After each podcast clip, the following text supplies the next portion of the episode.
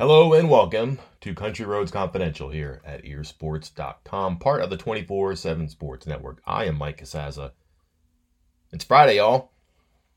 Chris Anderson is carrying the website on his back on the way to Richmond. We haven't done a Q&A podcast in a while. I feel guilty. So I'm here today before I unplug for the weekend. Thought I would answer some questions here's how we came about this idea. Not because I have so many things to say or I think you need to hear what I have to say, but since I am gone for the weekend, going to a place with no cell phone and no Wi Fi connectivity, I got ahead of schedule and I knocked out the weekly three things I think, three things I know that pops up on the website on Sunday morning. If you're a VIP subscriber, you certainly know what I'm talking about. If you're not, well, why? Sign up now. Got a good deal on the website. A lot of content behind the paywall. Not just recruiting for football, but what's going on with basketball, baseball, name, image, and likeness, college football playoff, contract, scheduling, so on and so forth. No games right now, no practices, no season. But there's a lot happening, and it does happen on the other side of the fence. But anyhow, pardon my shilling, back to the point. Sunday morning, I unpour things in my head, things I think, things I know. Can't do it this week. Didn't want to leave the people waiting. Got one done ahead of time. I asked the VIP subscriber message board for suggestions or what they were curious, what I thought or knew about something. So I picked out the best six, three things I think, three things I know. It's all done ready for Sunday morning. But there were a lot of really good questions and suggestions and topics. And I couldn't get them all in the three things I think and three things I know. And like I said, we hadn't done a Q&A podcast in a while, so I combined the two. Take the overflow from the crowdsourcing I initiated, knock out a Q&A podcast. Sound good? If you made it this far, well, there's a little bit longer to go, but thanks. And we'll continue after some brief stuff here. Um, if you didn't hear your question and what follows, congratulations, you made Sunday's edition. One thing I probably do want to overlap on a little bit is the college football playoff. Really thought it was going to be the summer spent talking about the college football playoff. We didn't even have to wait until the summer. We're still early June and we have a format for 12 teams. Um, I think this is going to happen, guys. I think you have a lot of people who are obsessed with making money, and I have a hard time believing that they're not going to identify the potential to make a lot of money in addition to what they already make. And then those same people are going to see the huge sums waiting for them, and you're telling me they're going to turn around and walk away to stay with the way things are? No chance. Never thought six or eight teams was going to make it. Didn't think it went far enough. Never thought 16 would make it because I thought it was going too far. Felt like 10 or 12, and I'm a cynic. 10's okay, 12 is better because 12 invites more people. Who would be against four teams or six? The people who are in the most advantageous position right now. They got a good thing going. Why would they cede that advantage? They're not going to. Now, if people who have a good thing going can invite more of their constituency into the party and they can all have a really good thing going, you're likely to see something like that. 12 teams does that. 12 teams adds two more buys, which means perhaps two teams from one conference or one team from two conferences don't have to play a game now that they might have to play. In addition, two extra teams are in the field. You hate to be 11 or 12 in a 10 team field You'd love to be your 11 or 12 in a 12 team field because you're in. And more importantly, top six conference champions in the rankings. And then the top six at large teams in the rankings. There are no automatic qualifiers. You're going to get at least one group of five team to qualify every year, which may not be enough if you think about it. An 11 to 1 ratio, power five, group of five it's not particularly equitable. It doesn't expand the access. it gets one team in, but geez, when you're going from four to twelve, and you're going from no guaranteed avenue for a group of five to just one, is that enough? But is it even about the group of five voices? Likely not as much as it is about the Power Five voices. I can just see this as a way to make people more open to the idea. It grants concessions, points, wins, whatever you want to call it, to the folks who might have been opposed to the idea. If you're West Virginia, listen, you just got to be one of the 12 teams that gets in now. Has West Virginia been close before? Sure. To the top 12? Yeah. A heck of a lot closer in the top four, right? Never been in the top 12, but a reasonable goal for the near future. If you're building and building and building, man, all these investments have to come due at some point. You should be near knocking on the door of the top 12. My point is, it's a much better goal for a team that is on the outside and then a few steps back from the sidewalk to the door and knock on the door to get in, right? That's what a program like West Virginia is frequently dealing with, and that is a little bit easier right now. So that's cool. It changes your goals. You can deal with that aspect in recruiting a little bit better. You know, you go to a kid's living room and he has offers some teams that have been in the playoff or have been close to the playoff or have been conference champions but haven't made the playoff and West Virginia just says can't compete with that. You're right. It's going to be hard to make the final four, but you know what? You can be part of that process. You can bring us to the promised land. It takes a lot of conversations like that to go right and to get those kids to sign to make that kind of reality. Now you're saying, well, we can make that top 12. You can make that our reality, so on and so forth.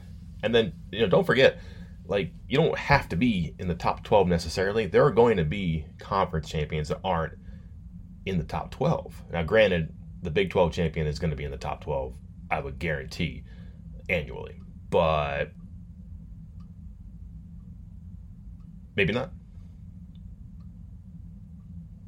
Maybe you just kind of win a funky year.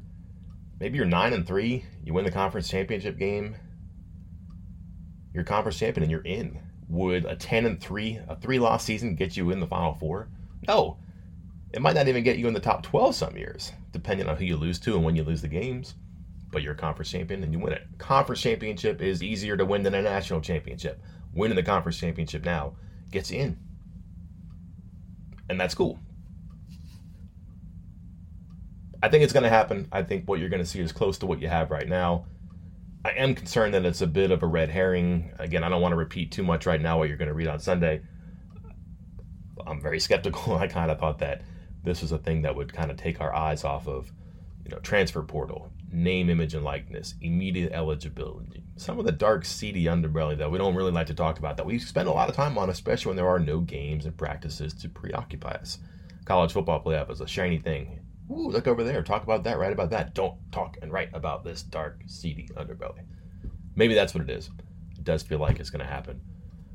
I'm not sure sooner than later. I don't know how they do this quickly because it looks like it's going to involve bowl games in the tournament, which means you have to restructure your bowl setup, and that kind of takes a long time to do. It might not even happen before the next bowl cycle.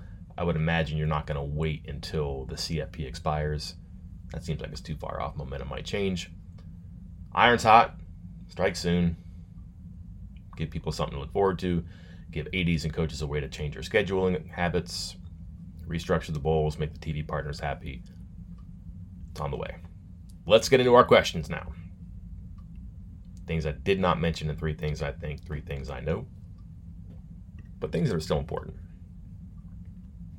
Where do we begin? Let's start with Smack Talking Ear. I'm not sure these are questions, but one, wrestling recruitment. Look, going well. Tim Flynn quietly doing his thing. He's filled in gaps. He's got a young roster. Um, every weight class this year has underclassmen in it who could be back to do their thing one more time. And then brought in some pretty good wrestlers in the recruiting class. I think you'll like what you see from the reviews of guys like Jordan Titus, Garrett Lautzenheiser, and Davin Rhodes. And those are low weight guys. You know, you're looking for people that'll grow over time, sure, But right now, maybe 125, 133, 141, maybe. 141 might be a stretch, but perhaps they grow into that. Um, 125, they're set. Killian Cardinale. 133, 141. Eh, it's not impossible, not intimidating. They got people who can do that. Those are guys who can fill in, look at those low weights, and you know maybe make something happen there. I don't see why not. Three good names they like. Also brought in a transfer. Luke Karam, Lehigh. Two years left, comes on over. Hey, maybe he can help. He's announced that he says he'll do it, but um, pretty competitive, pretty successful performer at Lehigh.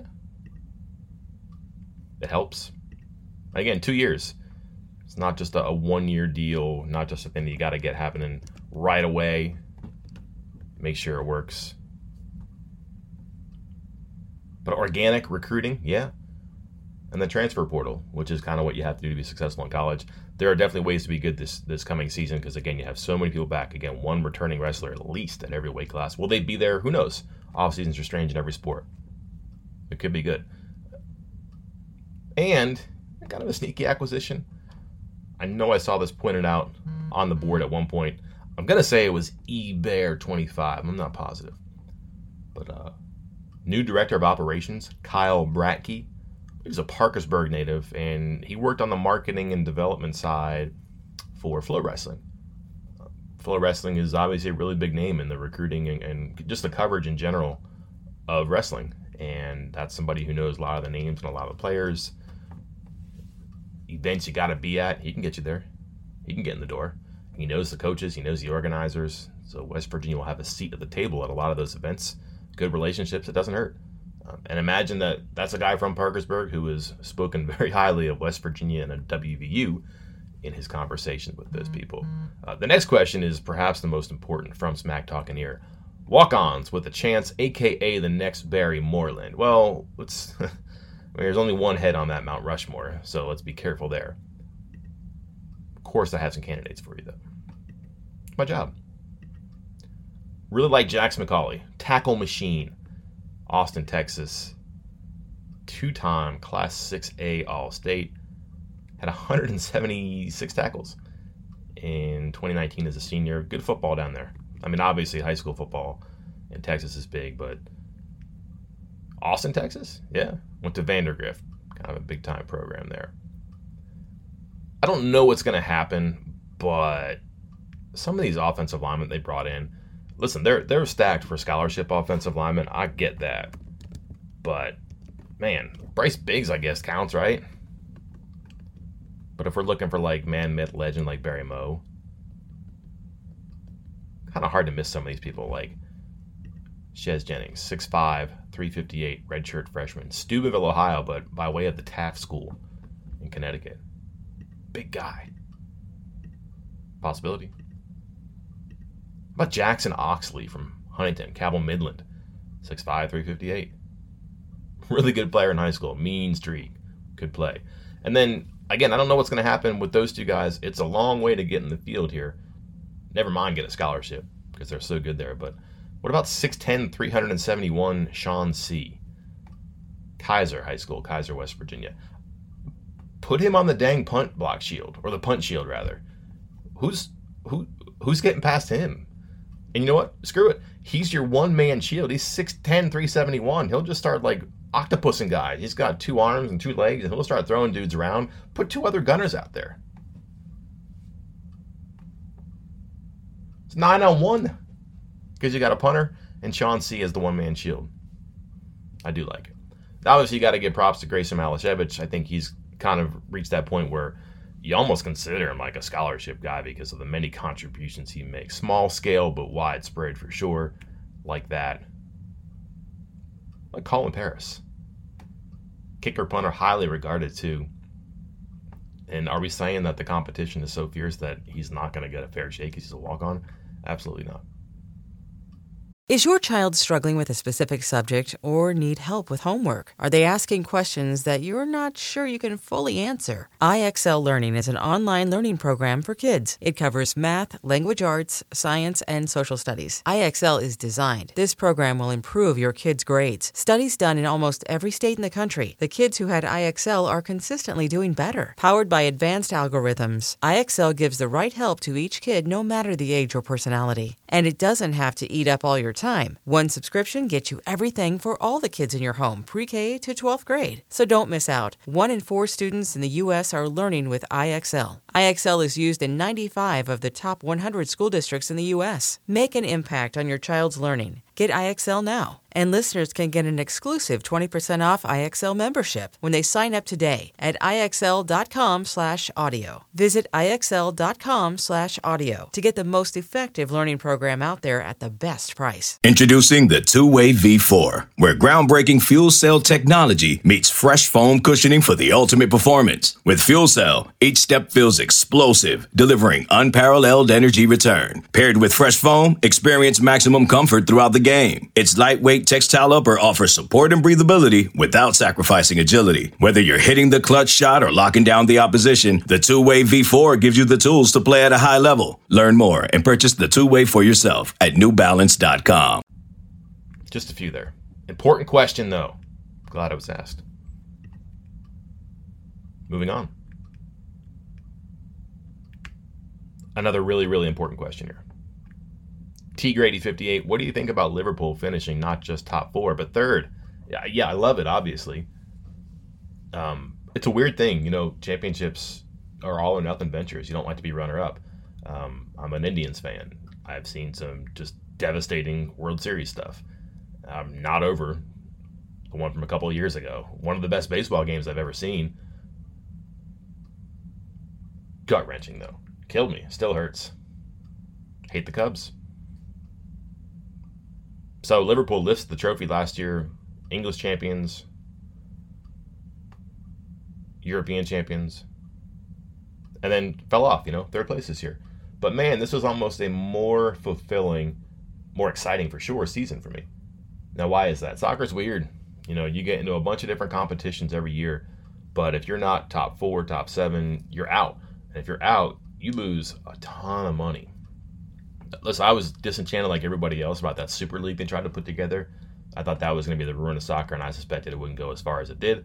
Um, so I'm glad that they at least get into the Premier League's top four, which means they get into the Champions League. This is soccer stuff that may be over some people's head or not your taste. I apologize. I'll wrap it up. But finishing third, you're in the top four. You can play in the Champions League. You got a ton of money for that. Liverpool has um, aggressive, ambitious owners, but also has players that has to sell or resign to make their finances work. You can't do this stuff. You can't stay on top. Never mind get on top if you don't play in the Premier League's top four. If you don't play in the Champions League, you're not getting that money. So getting there was really important. Now they ended up there. But man, they were nowhere close for a long time. And they were dead and buried outside of the top four until their goalie scores on a header in like the 98th minute of a game they could not draw or lose. They win. They rip off some great soccer at the end of the season. It was thrilling. It was fun. The matches were good. They played very well. Um, they were also just torn and tattered by injury last year. And on top of that, winning the Premier League, winning the Champions League the year before. Um, man, it's a lot of soccer. I don't think people realize, you know, there's 38 matches in a season, but players are playing an international to qualify for the Euros or the World Cup. Um, you have different European and domestic competitions. You, you can play twice as many matches sometimes when you think about it. And when you're going through the Champions League one year, you're winning the Premier League, running away, but it's interrupted by COVID. Um, boy, that's a lot of soccer. It's a long time. I thought they were worn down. They looked dead. Their their calling card is passing and speed and precision and striking, and just didn't have that. Looked flat. And I don't think that was an accumulation of just a whole bunch of soccer fit into two years. And also, it's terrible injury luck on the back line. Their defense is dreadful, but their offense wasn't good enough to make up for it. They tumbled, but they rallied.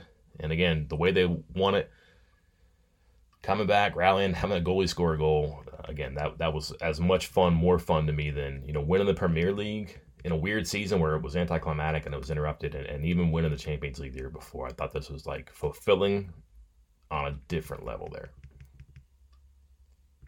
End soccer rant. Moving on. Wicked Jester, who's trying to get me in trouble. You already talked about this sort of, but if you were put in charge of WVU men's basketball today, what would you do specifically to get more attention like the football team is doing? Hire someone to take over social media, graphic designer, etc. Well, let me say this. I don't I don't mean to bury them. I, I think my point was that back in when I made this point, I think two weeks ago in my three things, was that I was just struck by the difference between football and basketball and how their staffs operate social media. I, I hope I didn't say that one was right and one was wrong. I think the implication is probably understandable that football is doing something better and therefore right, and basketball is guilty of the opposite. Look, different strokes, different folks. Bob Huggins and Neal Brown probably couldn't be more different when it comes to this. I also think that the players you're dealing with are very different too.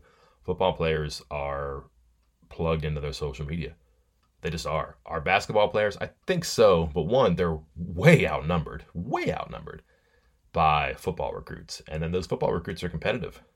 They may not know it, but they're competing with one another on Twitter and Instagram. And it just brings that up to another level quicker than it does on basketball. Um, and just recruiting in basketball is very different. It's more intimate. It's not as covered or as proliferated as basketball as football recruiting is. So it's just different. It's a it's a different fire, a different temperature, and it's fed in very different ways. So to the point though, to the question, if I was in charge of the social media for basketball, what would be my first thing? Well, one, my first thing would be I resign and hire someone who knew what they were doing and who liked Twitter and who liked graphics and social media. But yeah, man, I would certainly try to emulate what football's doing because I think what football's doing is work, but it also it gives the university or the athletic department, you know, kind of a consistent branding. That's important too. You know, I want to know maybe where coaches are recruiting, where they're speaking, where they're traveling. You know, I want to know what players are doing. Are they in summer leagues? Are they um, doing well in the classroom? Are they working out? Are new guys on campus. Just, I want to know about it. Like the off season, there's there's no off season now. There's no games, and we say it's about stuff we cover. There's no games and practices, but there's still stuff that's happening, and I'd like to know about that. Um, is that the best answer? No because I don't think they're doing a bad job. Like I really, really like what Sarah Raymond does. I hope I said her name right because I said I liked her work, and I don't know if I pronounced her name right. My apologies, but I think she does really cool stuff, and she has in the off season before. If you remember, a couple years ago, she had little mixtapes she put together with music and highlights, and that was entertaining. You felt like you got to know the players a little bit. The capacity is there for sure. Um, but again, what does Huggins want? What do the players want to do? Who's around? Who's available? Um, it's very tricky. It's very particular. So to answer your question, yeah, I would put someone in charge of my social media, my, my team marketing. It might be somebody who already does digital stuff, but listen, put that person in charge, the person who has their hands on the product or has access to the product the most.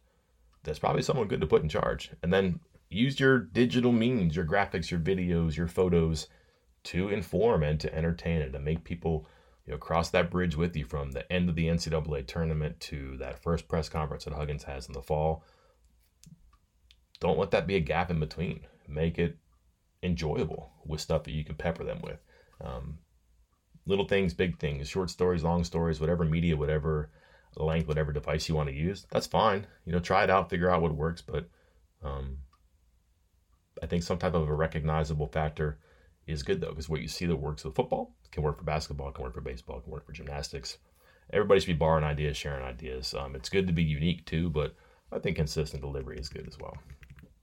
Timbo, WBU76. How successful in dollar terms has the new Time to Climb campaign been so far? Are we making progress in the number of participating alumni when compared to Big 12 schools? Listen, this is a tough one because the numbers aren't going to be out there. What we do know is that in 33 states, they have added 770 total donors and 560 new donors. 33 out of 50 states. That's pretty good. And when you look at the map, it's most of the east and then a lot of the southwest and then up the coast on the west. Even got folks in Alaska opening their wallets. That's good. No idea what the money is. Does that mean that all those people have given just $21 a month? Does it mean they give more or less? I don't know. I would say though that they are probably close to or exactly where they were before. What I mean by that, obviously the, the finances have changed, but they were dead last in the number of living alumni. Um, they had a graduating class. It did not close the gap of 55,000 that was between them and Kansas. Okay. Um, actually, they were not last then. I'm sorry. I'm looking alphabetically here. But the only Big 12 schools with fewer living alumni Baylor, 150. Kansas State, 195. TCU, 90,700. So pretty much everybody in the Big 12, I think what we're going to say, what, six more schools had more. So did they move up? Sure. Did they close the gap? Are they top third, top half? No, probably not. What's more important, though, is the Big 12's annual scholarship fund, the dollars raised. Now, this one is not alphabetical. They were ninth out of 10, eighth out of 10. Better than TCU and Iowa State, worse than everybody else. How do you raise that number? And that's that's not the the end all be all comparison. It's the one they provide for you. Um, but if you're eight out of ten there, you're probably eight out of ten or worse in other matters too. So long term, the plan for time to climb is to get people involved and then to increase their involvement. So get them in at an entry level price, like twenty one dollars a month. Now they're connected, they're part of it. They feel like they're involved, they're making something happen, and then they get all the little accessories and all the little trinkets that come with your membership whatever that may be.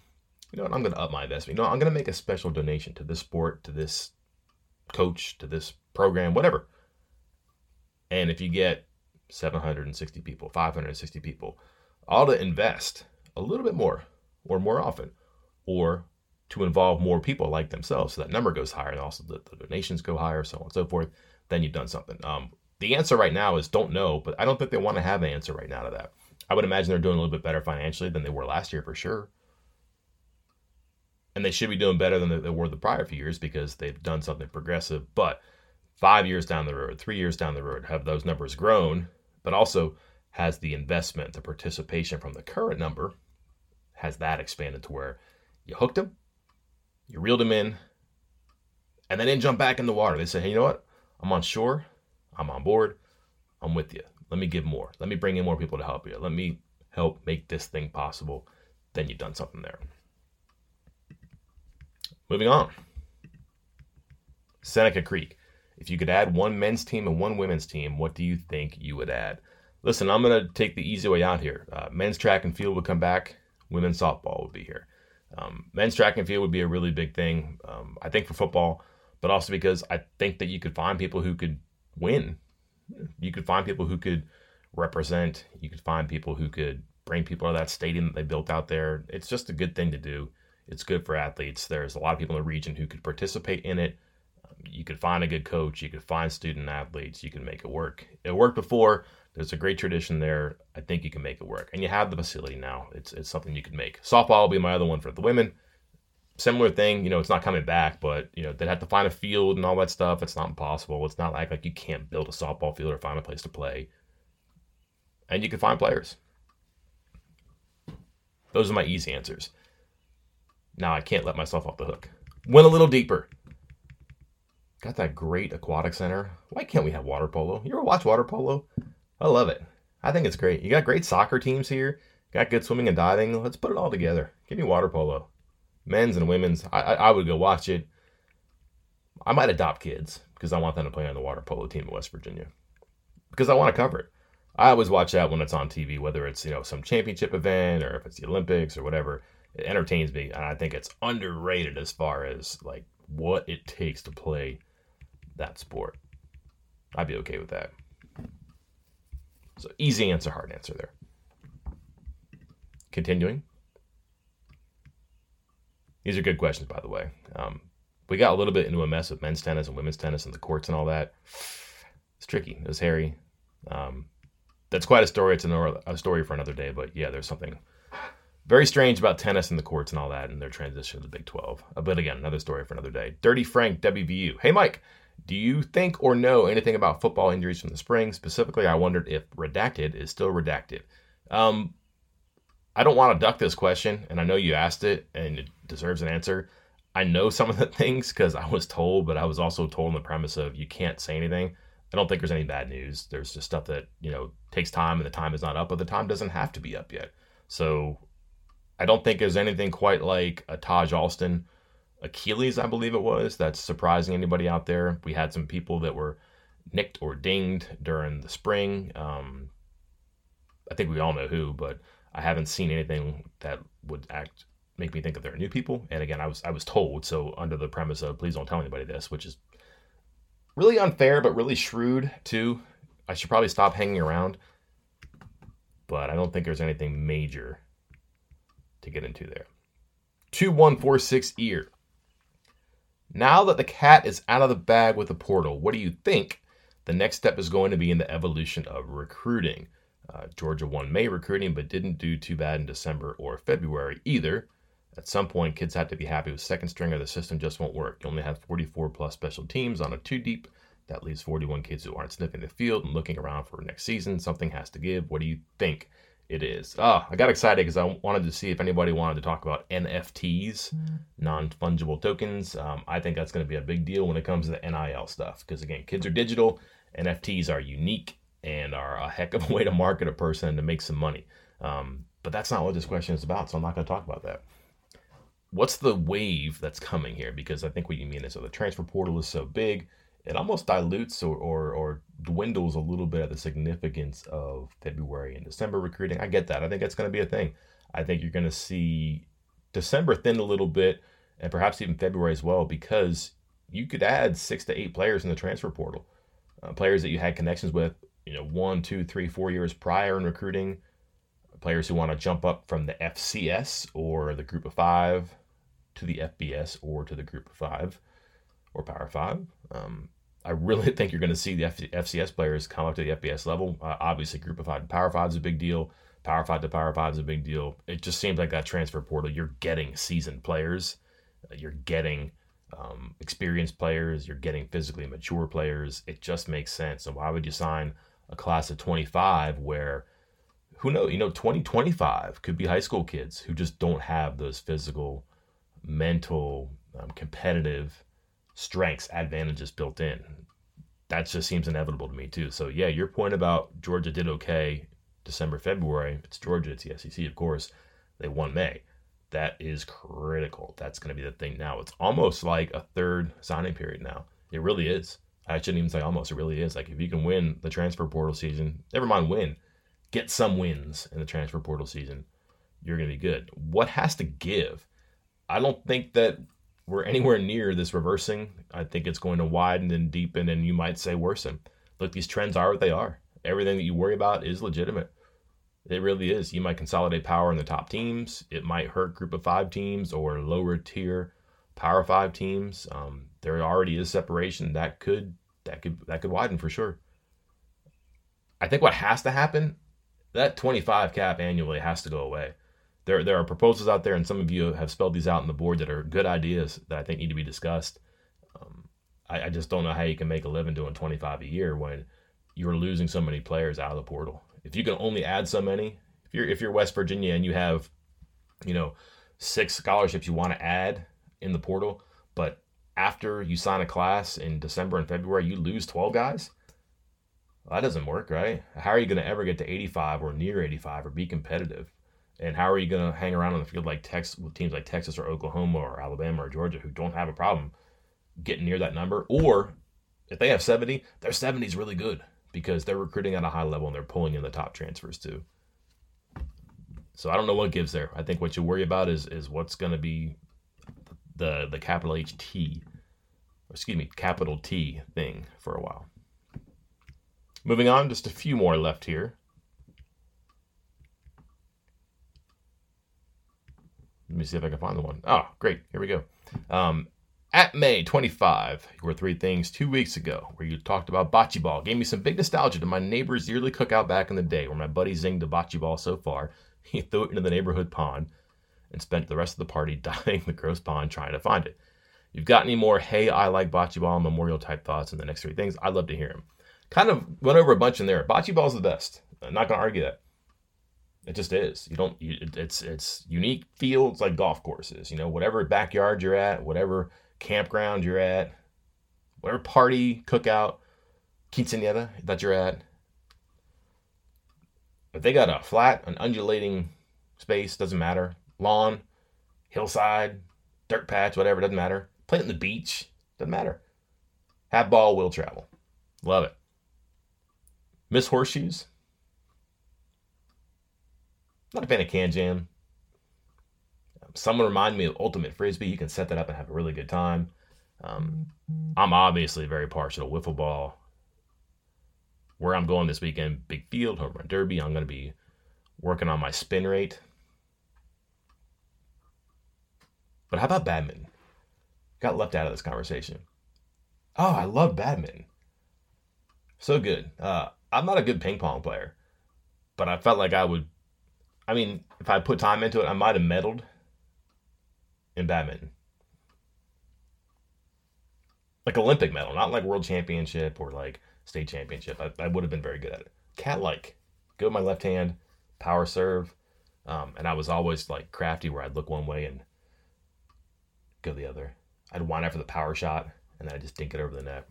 It, it's it's it was a commitment for sure I would have to make, but I think if I dedicated myself from like the age of eight, I had Olympic aspirations for sure. Had just enough of a flat spot in my backyard. Mom and dad were helpful, raised me playing baseball, basketball, football, things like that. But when uh when it came time to settle some differences, badminton, out back, smacking the shuttlecock around, important. Uh, sidebar: one of my low moments from teaching. Um, I had a student who actually works professionally now and covers. Um, I'm not sure where this person works anymore. I don't want to out the person for the coverage, but covers sports. Let's say that. Um, I was going to spell out specifically, and that might have narrowed it down because this person may listen. Wrote a really good story on badminton. B A D space M I T T E N. Again, one of my low moments of teaching. And that's it, guys and girls, whoever's listening. Thank you. Um, great questions, as always. And if you didn't hear yours, check us out Sunday. Three things I think, three things I know. And if you're not VIP and don't have access, hey, that's okay. But not in perpetuity. We got to get you with the good guys on the other side of the fence. Until next time, I am Mike Casazza. I'll talk to you later.